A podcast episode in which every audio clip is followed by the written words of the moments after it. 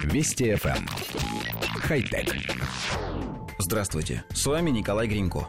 Оператор NTT Docomo и корпорация Toyota продемонстрировали новый вариант робота-гуманоида THR-3, впервые представленного примерно год назад. Тогда двуногим аватаром управляли при помощи проводного подключения. Оно гарантировало скорость и стабильность передачи команд. Теперь же роботом управляют с расстояния в 10 километров при помощи сети 5G. Toyota THR-3 с самого начала создавался производителем как робот, которым можно управлять удаленно – Человек-оператор, устроившись в особом кресле с креплениями, прямо оттуда руководит движениями сложного механизма.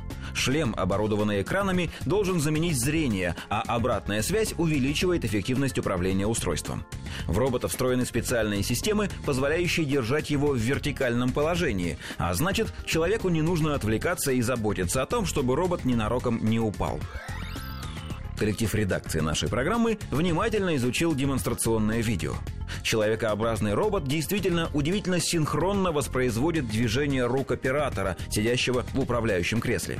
Кстати, само кресло оборудовано манипуляторами, шлемом виртуальной реальности, специальной площадкой для ног и сложность этой конструкции наверняка сопоставима с роботом, которым оно управляет. Однако есть моменты, которые нас насторожили. Во-первых, на видео хорошо заметны два стальных крюка в плечах робота. В них продеты тросы, на которых он, собственно, и висит.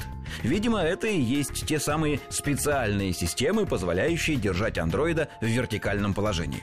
Во-вторых, те фрагменты видео, где робот выполняет гимнастические упражнения, ускорены, да и управляющего процессом человека не показывают. Все это говорит о том, что разработка пока находится в стадии прототипа, и некоторые функции не до конца отлажены.